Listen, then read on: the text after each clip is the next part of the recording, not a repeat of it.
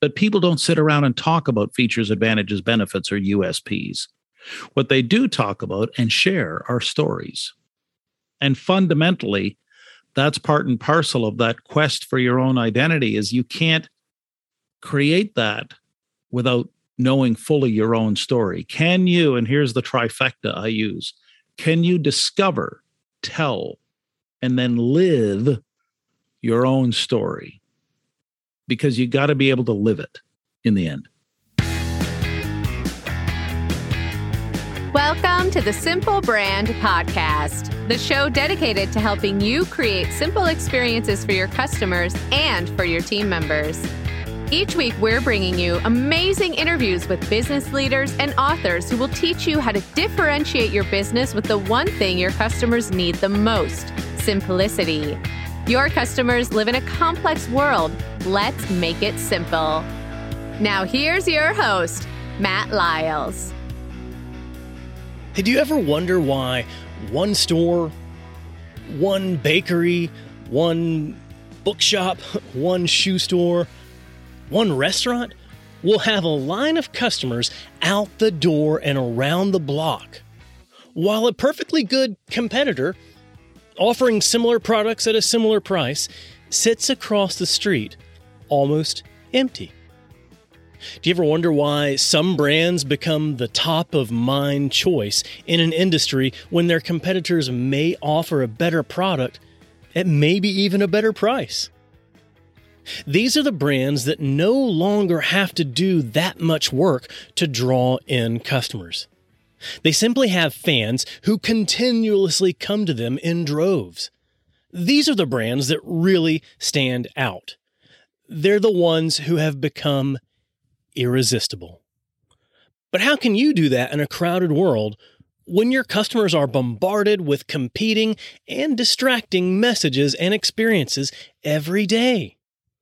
Luckily, there's an answer, and I get to discuss it this week with Gair Maxwell. Gair's an international keynote speaker, author, and brand strategist. He's the host of the top rated podcast, The Leadership Standard, produced with TEC Canada. And he's the author of Big Little Legends How Everyday Leaders Build Irresistible Brands. It's out this week. And Gair loves music as much as I do, especially Van Halen. We actually kick off the conversation with some valuable brand lessons from the late, great Edward Van Halen. So here it is. Here's my interview with Gair Maxwell. Hey, Gair, how are you? Welcome to the show. Well, it's a real pleasure to be here, Matt. I uh, love what you're doing with this podcast. And uh, before we went on, you were telling me about uh, a little bit about the origin of it. I think it's just fantastic what you're doing and having these conversations that I think people are really craving now, especially when they can't travel as much. I think you're right. And like I was telling you earlier, this podcast was not originally part of my business plan, and it came out out of COVID you know, where we were all sitting around and I thought, well, what does this make possible? Hey, here's an opportunity to interview lots of people who are wanting to get their message out. And then it turns out I get to talk to people who are so much smarter than me. It's like every week I'm having a free hour long coaching session we'll reserve judgment till after this conversation, but we've got so much to talk about. Where would you like to begin, my friend? I mean, I've been looking forward to this one. Me too, for a number of reasons, and which is why I know we want to talk about Big Little Legends, your new book. Congratulations. But before we get into that, a little over a year ago, you posted a tribute video where you talked about Eddie Van Halen. And this was a little after his passing. And it was an inspirational, emotional tribute video. But at the same time, you talked about a lot of the lessons that we can all learn from him as far as how to be legendary. Can you tell me about that and those lessons? Yeah, well, thanks. It's funny you say that because that's a story. Even though he passed just over a year ago, it was uh, October 6, 2020. That story's not going away about that specific video. And maybe, Matt, it helps if I tell you a little bit about the inspiration that created it in the oh, sense oh, please, that, yeah. yeah, for me, for me, Van Halen, 1978, Harrison Trimble High School. That's the real soundtrack of my entire life, right there for the past 42 years, now 43 years. Okay.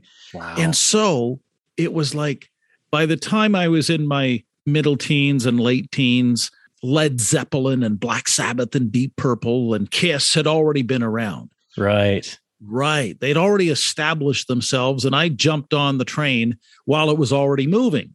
You know, and I love those bands. But for me, Van Halen, I've been on that train since it left the station. Like somebody get me a doctor, man. I was all in from day one, right? I was like the first kid in Yeah. my high school with that vinyl album. When we dropped the needle on that sound effect that opened running with the devil, and then it segued into eruption, and then the jet plane called You Really Got Me. I mean, that's it, right? That just Yeah. grabbed me from that moment, never let go. All right. So I got the phone call from my son, who's also a Van Halen diehard. Oh, fun. Yeah. And it was like, Dad, Eddie passed away. What?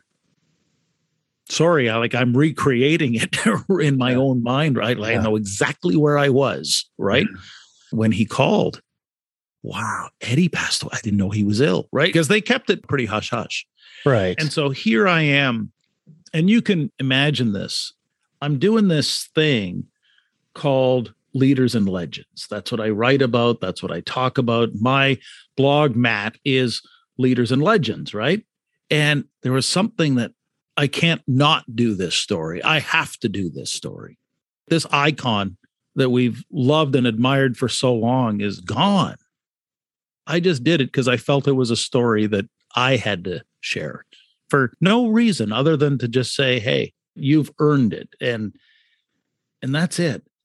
When I look back, I mean, we talk about it in the video, and some people have really responded it with such emotion and depth of feeling. And here's the thing, Matt, I'm getting today more comments, more shares, more traction, if you will, on this video now than it did when it was released.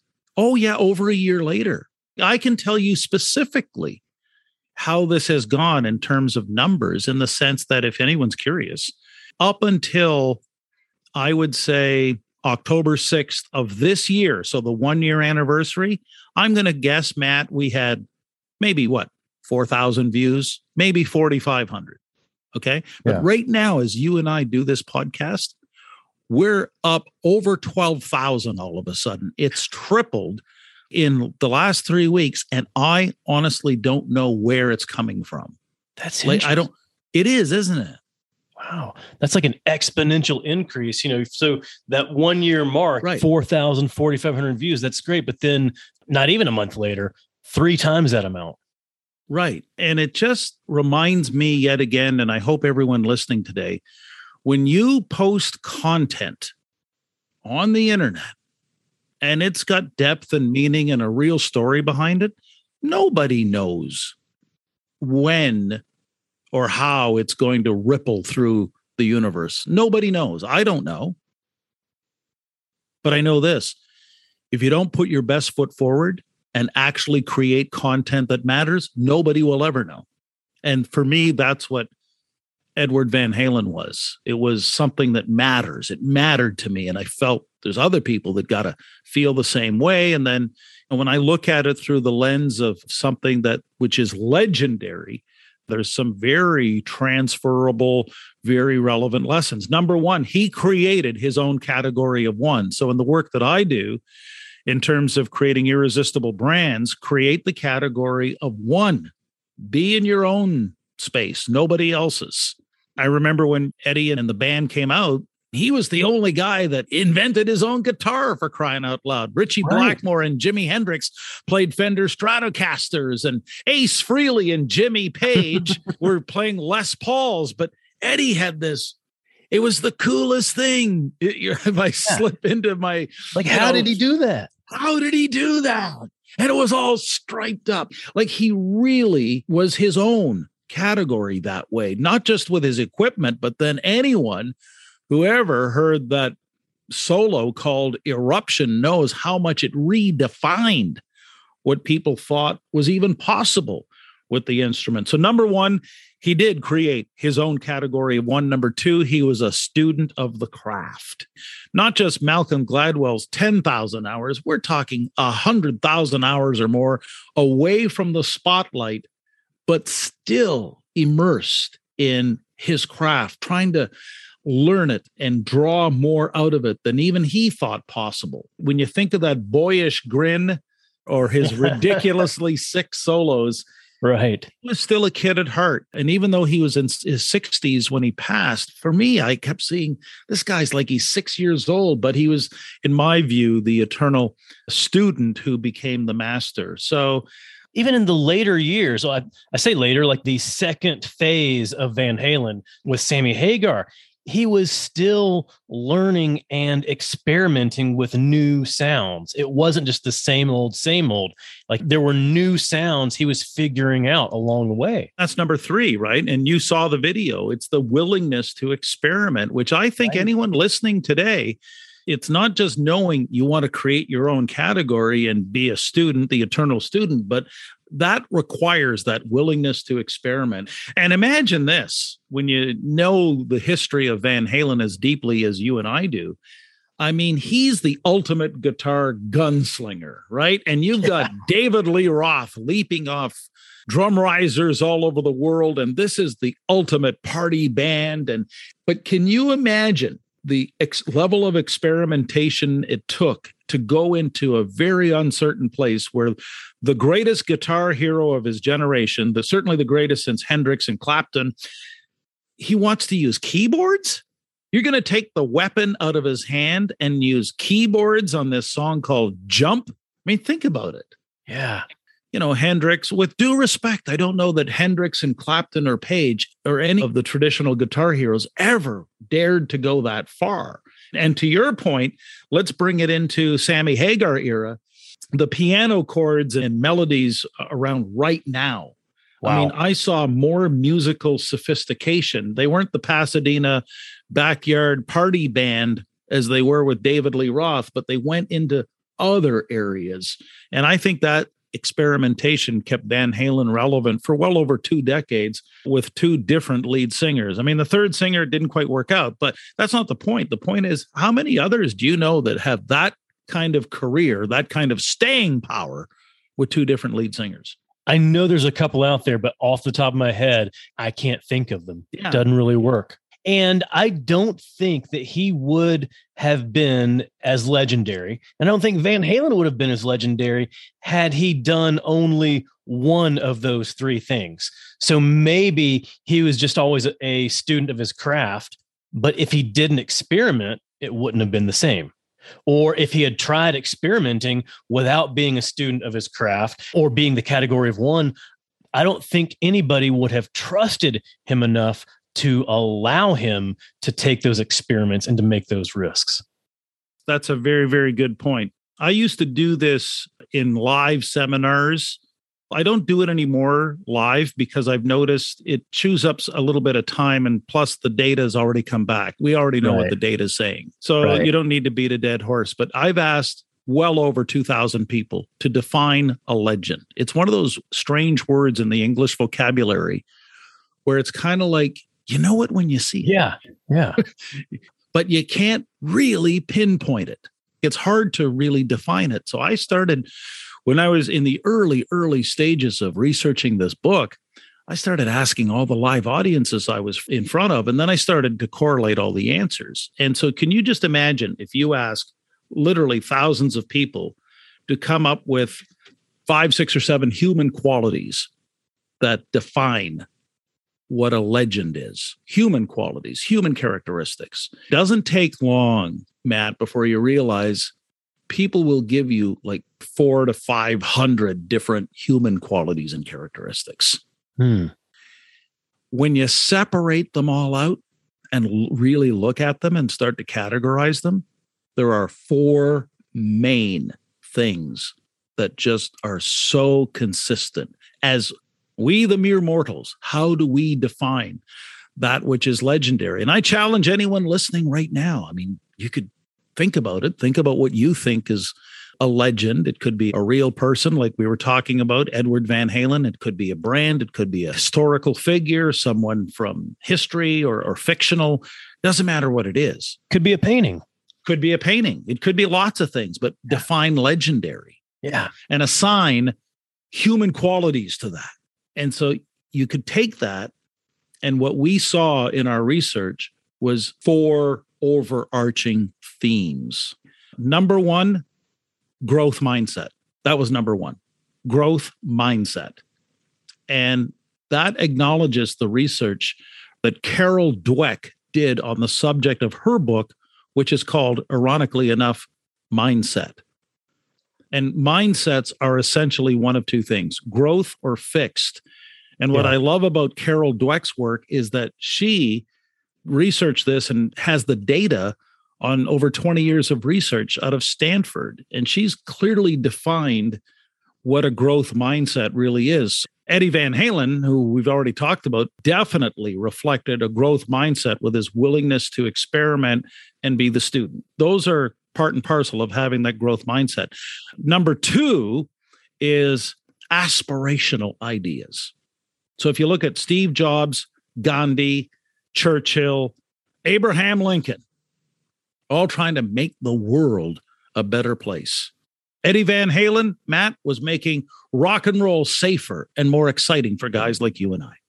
Yeah. So aspirational ideas or products or services, right? And what's interesting is that I think a lot of times when it comes to the first instance or when someone first starts talking about that aspirational idea, most people won't believe them most mm. people will say, yeah, okay, I get it, but I don't think you can really get there. I don't think that can really be done. And what we found, though, again, this is more than 2,000 people we studied in different seminars and live workshops all over North America, is the people are looking for that. That's the people will not assign or confer legendary status on a critic. Explain that further. Well, there's a lot of people, and we know, especially with the emergence of social media as as such a platform right. there's a lot of people that are spreading a lot of different stories out there but unless they're aspirational and unless they're really designed with noble intent for the greater good we the public don't see them in terms of through the lens of that which is legendary. Oh wow. Okay. If I saw it otherwise, Matt, that's what I would tell you, but that's not it. so, I mean, to be sure, let's just say with the recent space travel, Branson, Bezos, Elon Musk, they're all experimenting right now with space. Yeah. And they're all getting criticized too in some quarters, aren't they? Yeah, absolutely. Right. What are multi billionaires doing with this uh, technology? And they should be putting their money elsewhere. Well, yeah. Last time I checked, number one, they earned it, so they get to decide what they want to do with it. That's number That's one. True. But number two, how is this different? And this is why I love talking about legends and studying the origin of legends and what makes them irresistible. How do we know this isn't traveling around the oceans back in 1492 when Columbus was setting sail? Can you imagine the number of critics Columbus would have had? Oh, of course.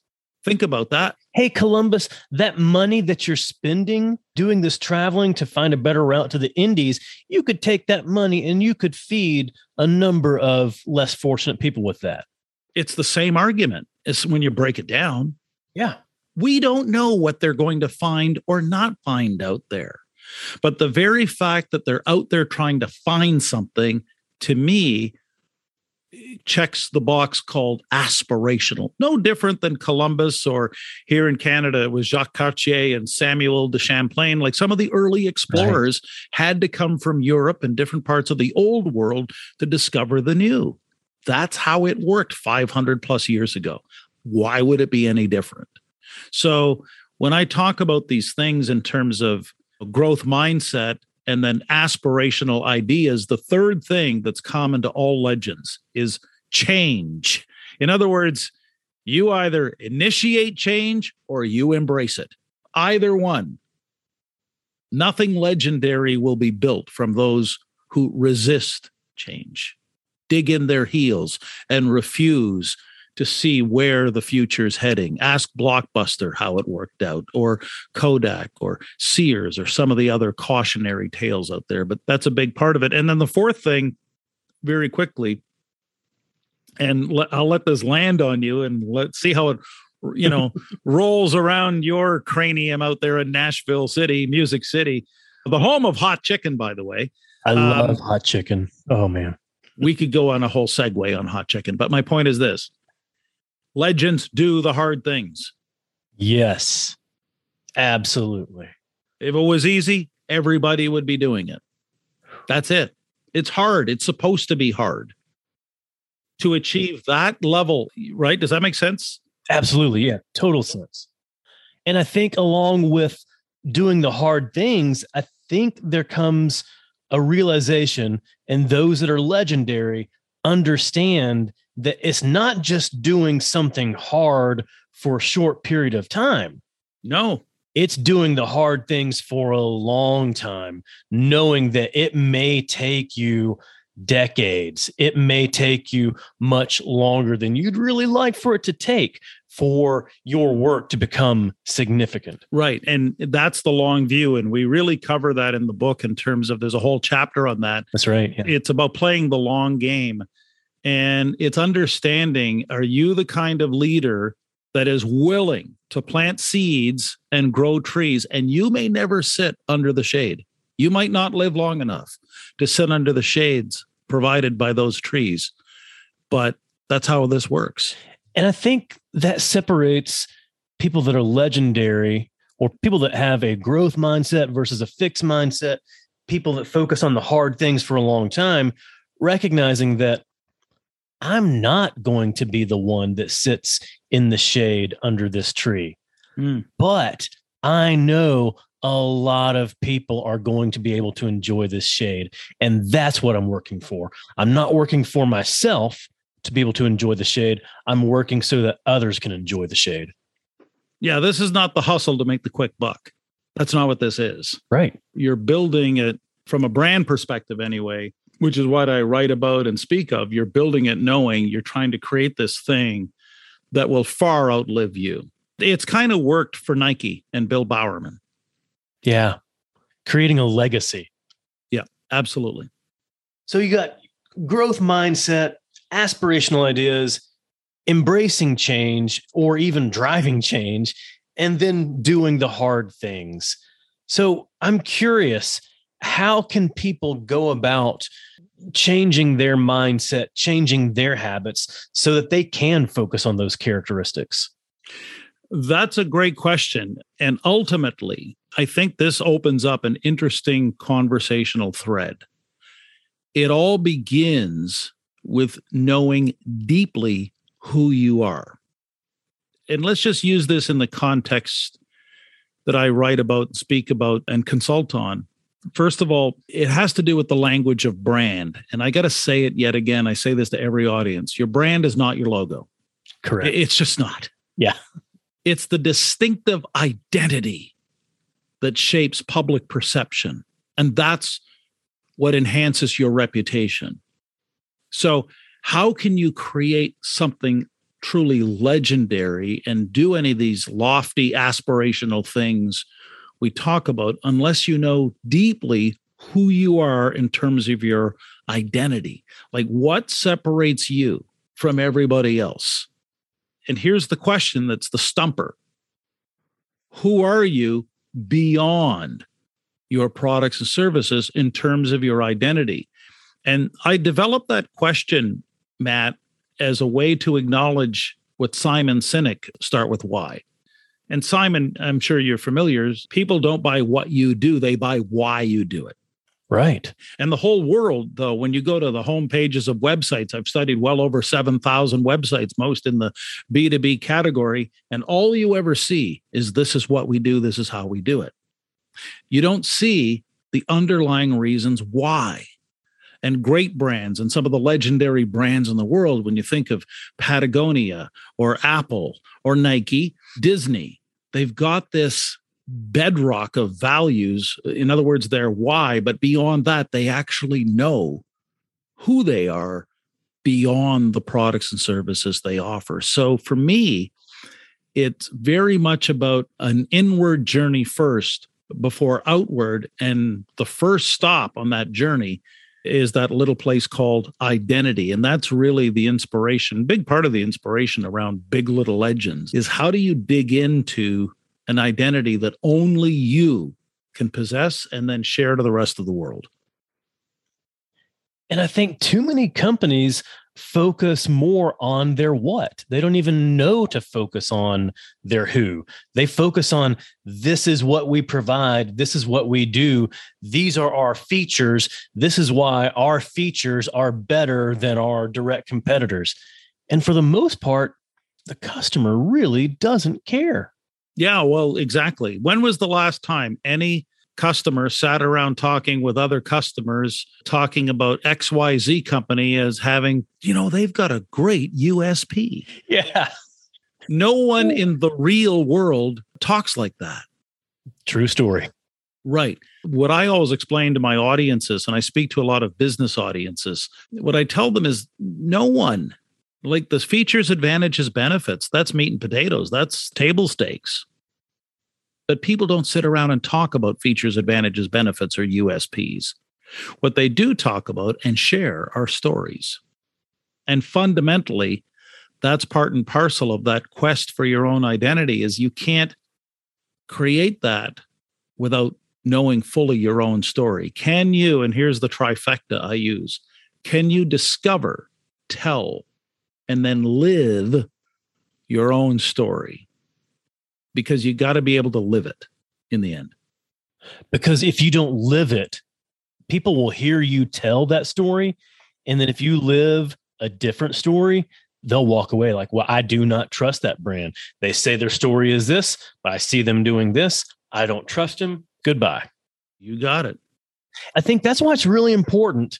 And a lot of brands will take this extra step. They'll define what their identity is who they are, but they'll also define their anti identity, who they are not. You talked about Patagonia, and Patagonia is pretty clear on who they are not.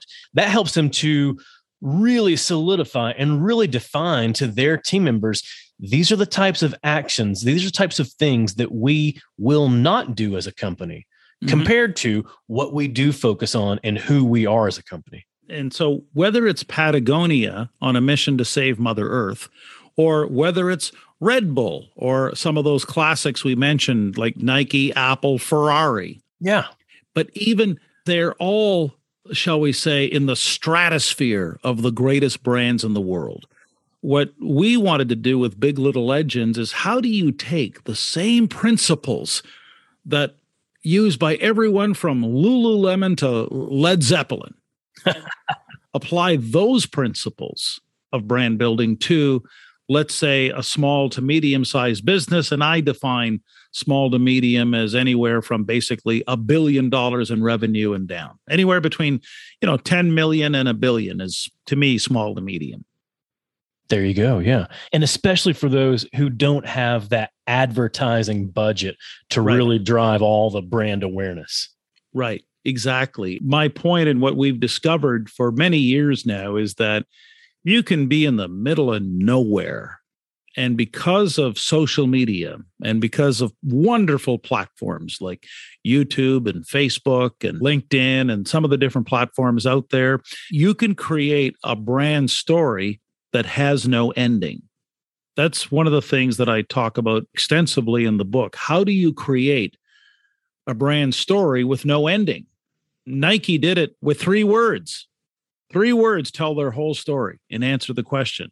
And everyone knows those three words. Just do it. How long can they produce content anchored to that statement? They can go to infinity. Infinity and beyond. right, right. Uh, was that Buzz Lightyear or whatever? Yes, yeah. That's what Nike's proven And I don't think it's an accident that every time I look, Nike's brand valuation is always more than double their top four competitors, which I find astonishing when you consider that in 1964, when Bill Bowerman and Phil Knight started this thing on a thousand dollars startup capital and a handshake, I mean, at the time, their German based competitors would have been billion dollar behemoths. Nike was very, very small when they started. So was Disney. So was Apple. I had the good fortune of, of standing outside that garage at 3022 Crist Drive in Los Altos, California. Wow. I talked, yeah, no, I talked to employee number four. It's all part of our Leaders and Legends series going back a couple years. That's another video, Matt, that people keep watching. The leadership legacy of Steve Jobs. Well, you know, I'm standing in front of that garage and I'm speaking with someone who was there, right? When it happened, sharing with me insights that are not out there in the zeitgeist. Yeah. But it helps to have that understanding of, for anyone listening today, never lose sight. Nike, Apple, Disney, Led Zeppelin, they all started from the same place, zero. They all started there. But it's recognizing wait a sec, just because we start there doesn't mean we have to finish there. And what's great is that the lessons that we learn from them they're timeless lessons that you can use going into the future. It doesn't have to be, well, this was just a product of the time. Right. You can do this if you take these lessons and instill them into your business today, you too will become legendary. Well, at least you'll have a shot at it. There's no guarantee. Right, yeah. Right. But at least you're going down a road that's worth following, in my view. Otherwise, you follow a road that leads to ordinary and blending in with the rest of the pack. A great example of this would be the origin story of where did all these counterintuitive theories come from? Like I said, we've been doing this for a long time, but if you want to isolate that place and time, and that's one of the things we do in the book, we isolate the place and time in all 12 chapters where the world literally tilted on its axis in favor of that particular brand. So it doesn't matter whether it's the Cafe Du Monde in New Orleans, Louisiana, in the heart of the French Quarter. Doesn't right. matter whether it's Pike Place Fish Market out there in Seattle, right? It doesn't matter. When you do the research, you can always find, Matt, that someplace the world's going to tilt on the axis. For the the origin story of Big Little Legends, it comes from a guy in Eastern Canada, and I met him in 2002. His name is Jim. And when I met Jim, he had five employees, maybe a part timer. Uh, they were doing about a million two, maybe a million three in annual revenue, and they were selling an interchangeable product. Now, the caveat, of course, is he's in the worst category on planet Earth in terms of public perception and reputation. Not a lawyer, though. You got to go further down the totem pole. Yeah, yeah. They, yeah. They, they, they even made a movie about this in like the late seventies with uh, Kurt Russell, I think. Used cars. You got it. Yeah, he's so he's below. Jim is below lawyers and politicians on the totem pole called credibility. However, Jim and Donna Gilbert, the husband and wife team, did not fit the stereotype. Right. Not at all. In fact, are you ready for it? Oh, yeah. Yeah. The two of them are the nicest, kindest, most generous, soft spoken people you'll ever meet. In fact, they would be characters right out of Seinfeld. They'd be low talkers. Yeah, close talkers. Yeah, yeah, yeah, yeah. They're but they're low talkers too. They're they're very quiet. I'm just saying, they are quietly generous. They're like Jim Gilbert is kind of like a latter day Santa Claus and Walt Disney all rolled up into one. That's him. And he was like that on the day we met. I'll tell you something on the day we met. I find out that for years they had been doing handmade, handwritten birthday cards for their customers. Oh, wow. Right, Matt. Like who else would do that? Yeah, nobody. Nobody. nobody. There. See, nobody was going to do that, right? So we meet in 2002, and it wasn't until 2006 when we kind of half by accident, but also half intentionally stumbled onto this bigger idea. And we never changed the product. We never changed the price. We didn't do anything that a lot of folks talk about in marketing. We didn't worry about target demographics or USP. Help me out, Matt. What's some of the other language that they kick around these days? Oh my goodness. I have removed myself from that industry for two years. And so I've forgotten a lot of the jargon. Reasons to believe. I know that one. Oh, yeah. Yeah. We don't even think about all that. But here's what we do. And I'll condense the story for the benefit of our listeners. Right. What we did is we just told a whole new story and we never talked about the products. It was so revolutionary. Because think of the car business, think of the at the local dealership level. What's Oh, the typical yeah. car ad sound like? I mean, it's loud, it's fast talking, and it's talking about this model, this model at this price, this much down. And then at the very end, there's like all the legal terms on your monthly payments. Right. Better quality, better selection, better service, better value, better prices. Yeah, today, today. right. 0.9% financing. Like you get the whole thing, right? So Yes. just like we talked about with Eddie Van Halen, if everybody zigs, what do you do? you zag. Yeah. That's it. Okay. So everyone does it one way, you go your own. And in the case of Jim Gilbert, what we did is we went on the radio in September of 2006 and we told 30 second stories about Canada's huggable car dealer. Yep. He's the Casanova of customer focus. He's been called the Romeo of roadsters. By golly, some call him the McDreamy of drive. Stop by at Jim Gilbert's and get your daily dose of Hugtonium designed to improve your love affair with your car and your libido. But not even talking about the cars. Not even talk about the cars. We had a whole series of those types of story based ads that we ran for literally years. But we saw traction within six weeks because you know yourself, if you've got complete strangers going out of their way to approach a guy selling used cars and asking for a hug, you know you're onto something. We knew then it had appeal, mass audience appeal. People cared about the story. What really put it over the top was the wisdom from Donna Gilbert. It wasn't me, it wasn't Jim. And she said, and you'll appreciate this, couldn't just talk about being the huggable car dealer. We had to be the huggable car dealer. Right. What this illustrates is the gap between in business and life. There's a lot of people who talk, but then who's actually going to do it? You know? Yeah. Right? Anyone can talk the talk, but can you walk the walk? And so the huggable car dealer, that story, that identity that I spoke of earlier, Matt, well, that became the springboard into something no one could have predicted. It's a complete original. Dozens of teddy bears became hundreds of teddy bears all over that place. Mascots, merry-go-rounds. There's a two kilometer nature trail to go walk your dog. Get your popcorn ready because if Walt Disney was to conceptualize what a used car lot looks like, this is it from Fredericton, New Brunswick. Proof is in the pudding, as they say. That business by 2020 employs 38 people and did north of $50 million.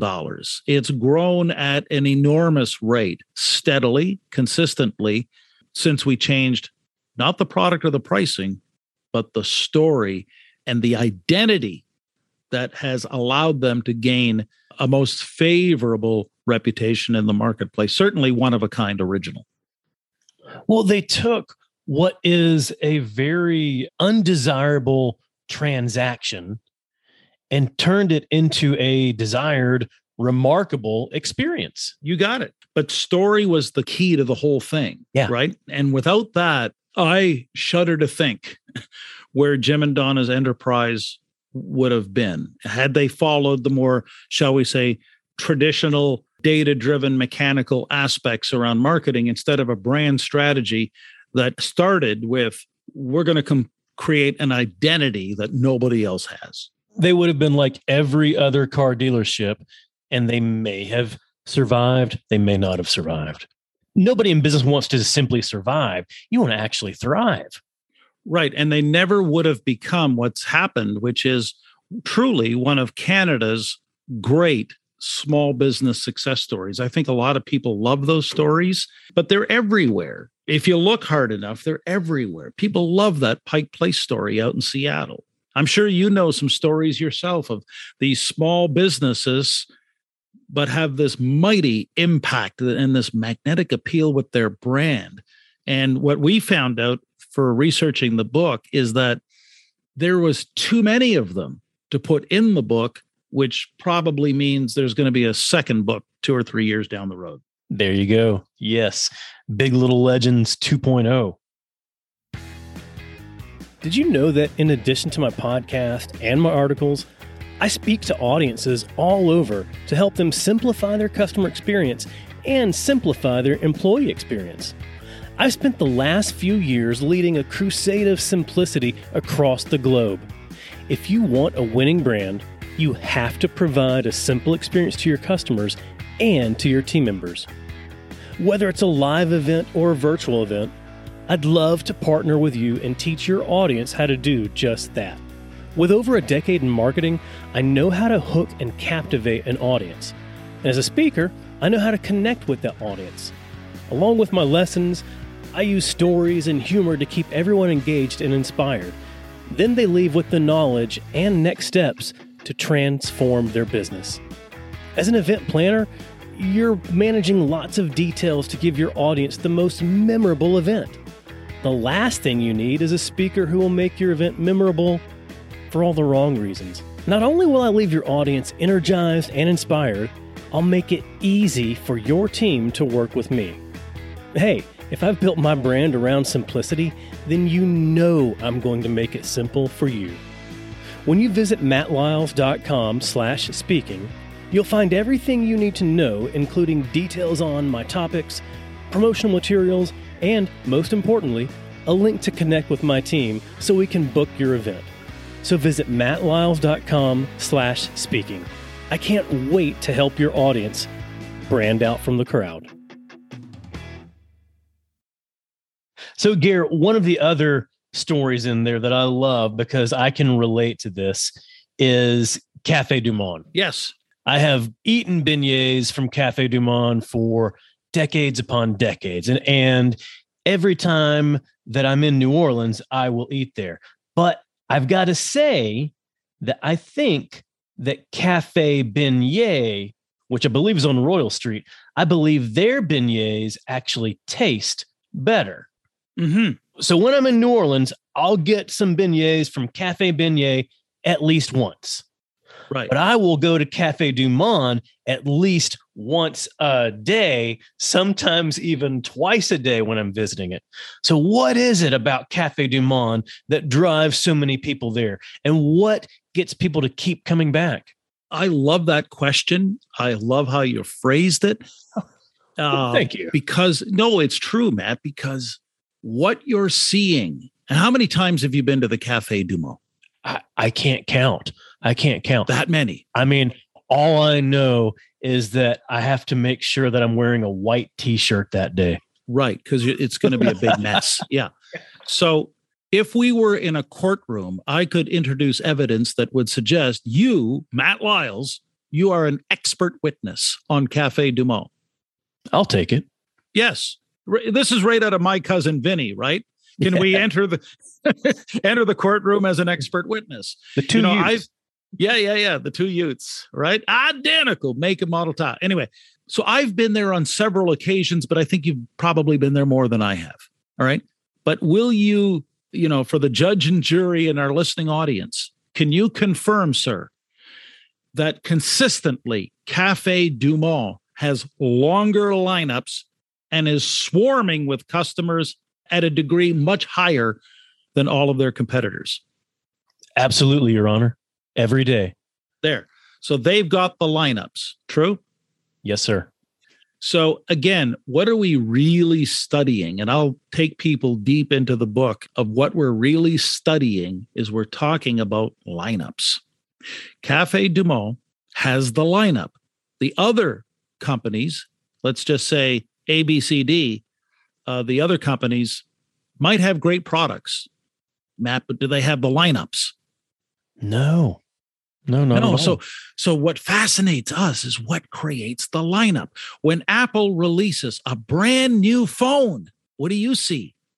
People are camped out, not just lined up; they camp out for it. When was the last time anyone pitched a tent, camped out in the rain, and waited for the latest Acer release?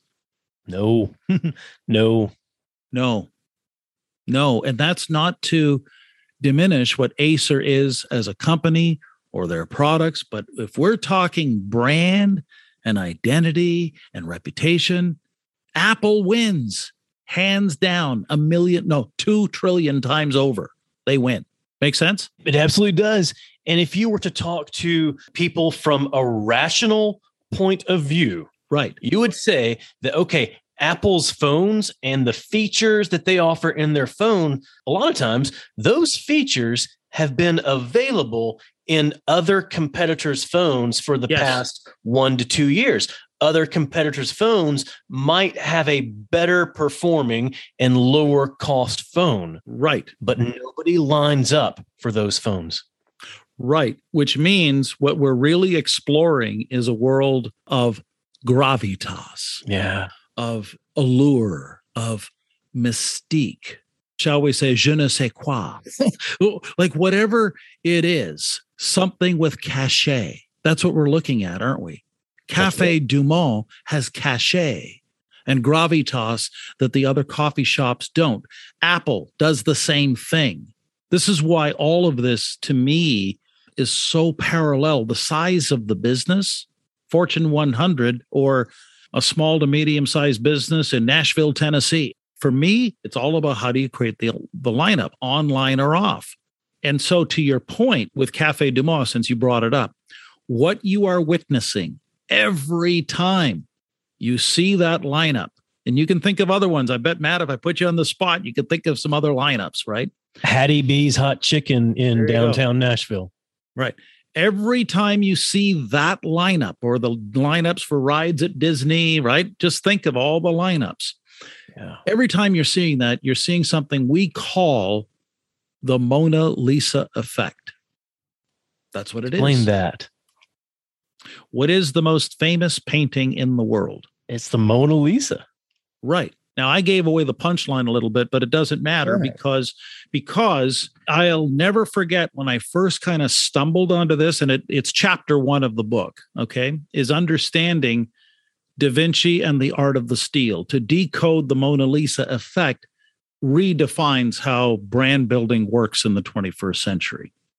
So, how many paintings and artifacts do you think there are in the Louvre in Paris? Oh, there's uh there's like 30 something thousand, right? Bingo. Yeah, you got it. Yeah, there's there's 35,000. Forgive my pronunciation. If they're in the Louvre, Louvre, yeah. the Louvre, the uh, Louvre, yes. if they're in there, they're not poor, crappy paintings either. These are yeah. 35,000 of the best of the best. You just stole my line, which is how I'm, I'm, many, so right? No, it's okay, Matt. How many world class paintings are in the Louvre? They're all world, all of them. 35,000 of them are world class. There may be one in there that just happens to be put in there because somebody's uncle was the curator at that time. Maybe. But my point is that for anyone who's been there and seen this dynamic, they will instantly know what I'm talking about. When you wander through all the galleries, and that's what I find fascinating about the Louvre, you could never cover it in one day. It's massive. But if you wander through the galleries, you will stand before some breathtaking works of art. They are truly magnificent, and you'll be the only person. And you've got it all to yourself, and you're drinking in the beauty. It could be from Rembrandt, it could be from Van Gogh, it could be from whoever the artist is. And these are majestic pieces of art. We're all world class, but you'll be the only person. Those galleries are empty. You turn the corner and there's one gallery, Matt, just one. And we're talking the mob rules. This is Black Sabbath 1982, circa Ronnie James Dio has replaced Ozzy as the lead singer. Right. It's the mob. And they're just crammed and jammed in there trying to see this little 30 by 21 painting, this portrait from the 16th century. It was the last visit to the Louvre when I realized the museum itself is a metaphor for the market. That's the market. How many realtors are there in Nashville? How many car dealerships are there? How many? Do the math. How many lawyers are there in Chicago? Right? Yeah, countless. Right. Anyone can do this. In the Louvre, it's the metaphor for the market, for any overcrowded competitive market where you're looking for attention. How do you explain this? Where one painting gets all the attention all the time, and everybody else, even though they're world class, are settling for the leftovers and the breadcrumbs. Explain that one. Yeah, because I don't think if I look at the Mona Lisa and I've never seen it in person, the museum was closed when I visited Paris. I think they were on strike, but I've never seen it in person, but I've seen it. And if I were to see it alongside other paintings, to me, there's nothing that really stands out as being that much more remarkable, that much more special than other paintings. So, why is it that that's the most famous one that everyone lines up to? Right. And that's why it's chapter one, because that sets the reader off on a great journey of discovery. And we can actually pinpoint the day when everything changed. Like I said, when the world shifted and tilted on its axis. And what happened was before this day, Matt, the Mona Lisa was regarded, but not this overwhelming slam dunk favorite. And I think she's the perfect metaphor for what every business leader wants. I know you've heard it in your career. I know anyone listening today, wouldn't they love to be top of mind in their category? Top of mind. Top of mind, right? The top of mind. That's what happened to the huggable car dealer. He's top of mind. And so the Mona Lisa is that in the world of paintings. But we wanted to know what happened when did everything change? And the pattern, if you will, is very consistent. All 12 chapters uh, reveal, and I won't give it away. So I want people to enjoy the book and enjoy the journey. But I'll tell you what happened for the Mona Lisa, Matt, and your listeners. It was August 21st, 1911. That's when it changed.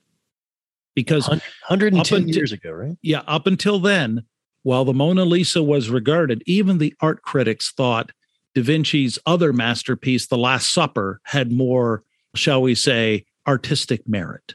Other painters, Renoir, and like I say, Rembrandt, Monet, Van Gogh, they were all recognized. But what happened? And what happened very quickly, the Mona Lisa was stolen. It was an inside job. An Italian handyman named Vincenzo Peruggia walks out broad daylight, early Monday morning, with the Mona Lisa tucked under his smock. Imagine this for a second. Here's how not famous she was at the time. It takes the officials at the museum a good 30 to 48 hours before they even know she's missing.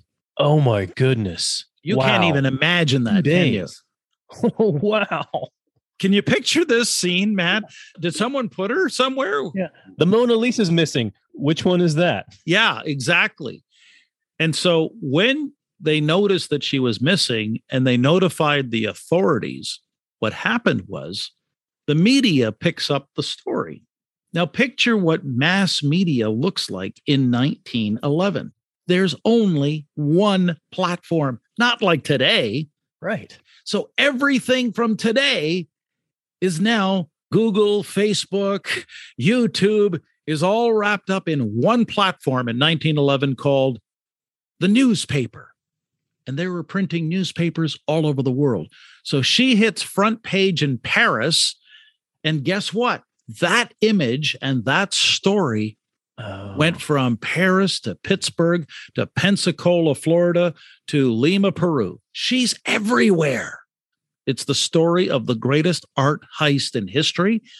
And so, for a two year news cycle, I just want you to picture, Matt, she's getting millions upon millions and millions and millions of dollars of free publicity that no painting ever got before or since. Make sense? Yeah, absolutely. Now, what happens in the interim? Would you believe in 1911 there was conspiracy theories? oh, they've always been around. Yeah, there was scandal back then. The chief of police in Paris resigns. Why? Why did he step down? What about some of the suspects? Picasso was called in for questioning. See, people are doing wow, and they're writing all kinds of letters to the editors, right? It's it's a national disgrace. France, can you picture this, Matt? France has been insulted, right? I mean, it just goes. Oh my goodness, yeah. Two years later, Peruggia tries to sell it to an art dealer in Florence, Italy, and that's when he got caught. She does a two week tour of her Italian homeland. And now, picture when she's coming back home, think about that story that's hitting the papers the return yeah, of the, the homecoming. Yeah. 120,000 people are there waiting to see her come back home. Wow. She left unknown. She returned as a top of mind legend, didn't she? And it's just stayed top of mind. Well, yeah. My point is what happens. Just imagine, Matt, and I want your listeners to imagine this. What happens if Vincenzo Peruggia walks out that morning with a different painting? Which painting are we talking about to this day? Yeah. Whatever he stole, that's the most famous painting. Bingo.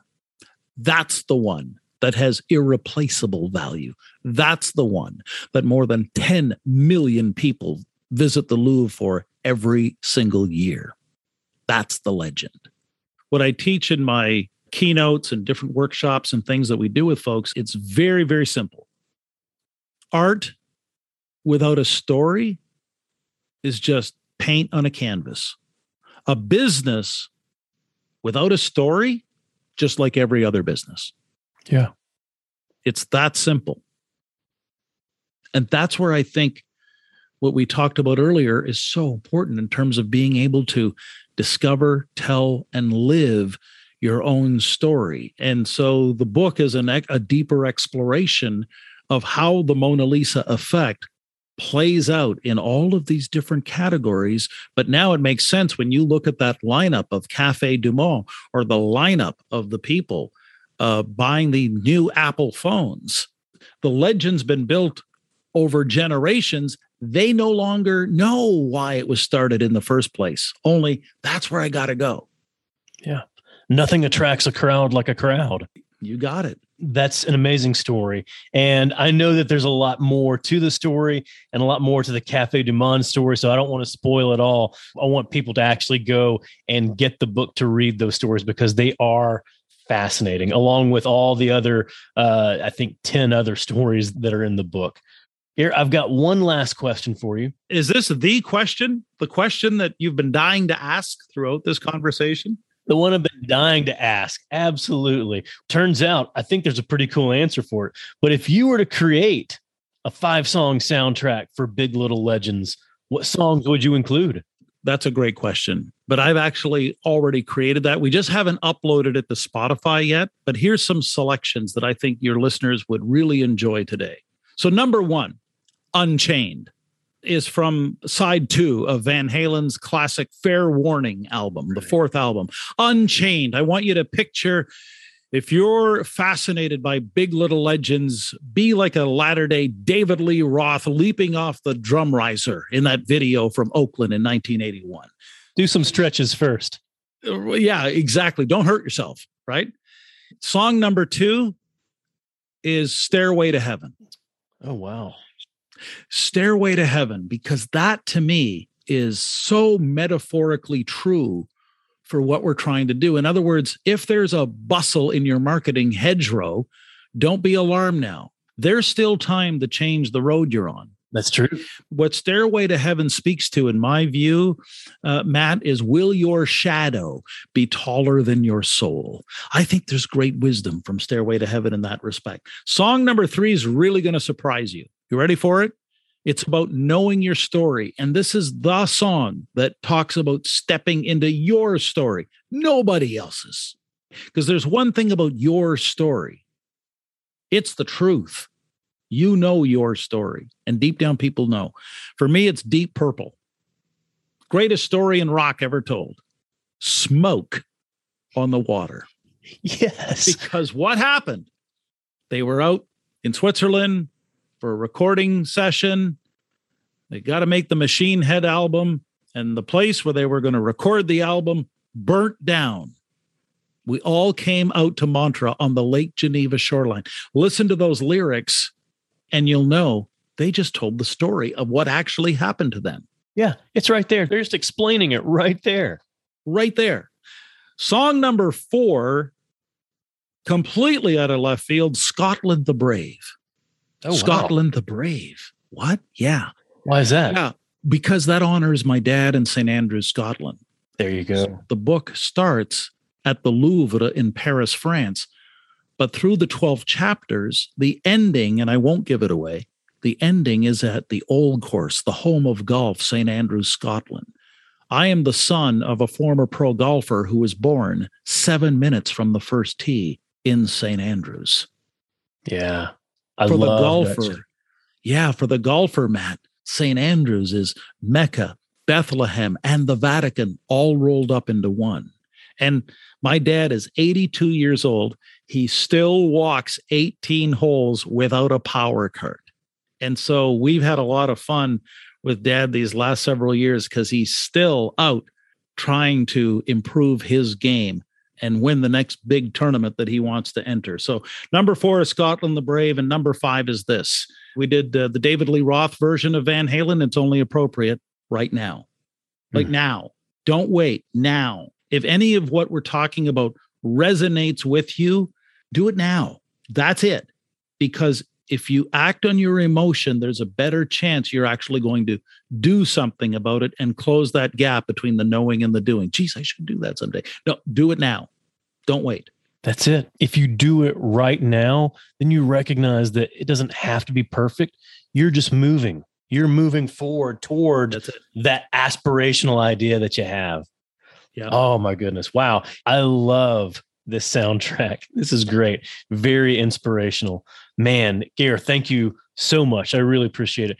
Gair, I've learned a lot from you. I've learned a lot from your book, but where can people go to learn more?